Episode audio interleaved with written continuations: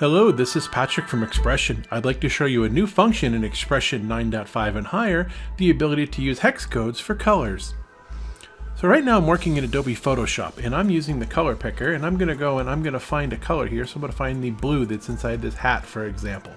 And you can see that I've got HSB, um, luminance colors, RGB, CMYK. Well, I'm going to take this down here and that's the hex color value. So I'm going to click cancel, I'm to close that. I'm going to come back over to XPression and I have a color block here. You can see this is showing up. I'm coming over here, I've got my diffuse channel selected. I'm going to go ahead and I'm going to put in my pound sign and my hexadecimal value, hit enter, and look at that. I now have that color being the exact same as the logo color that I had on my sheet.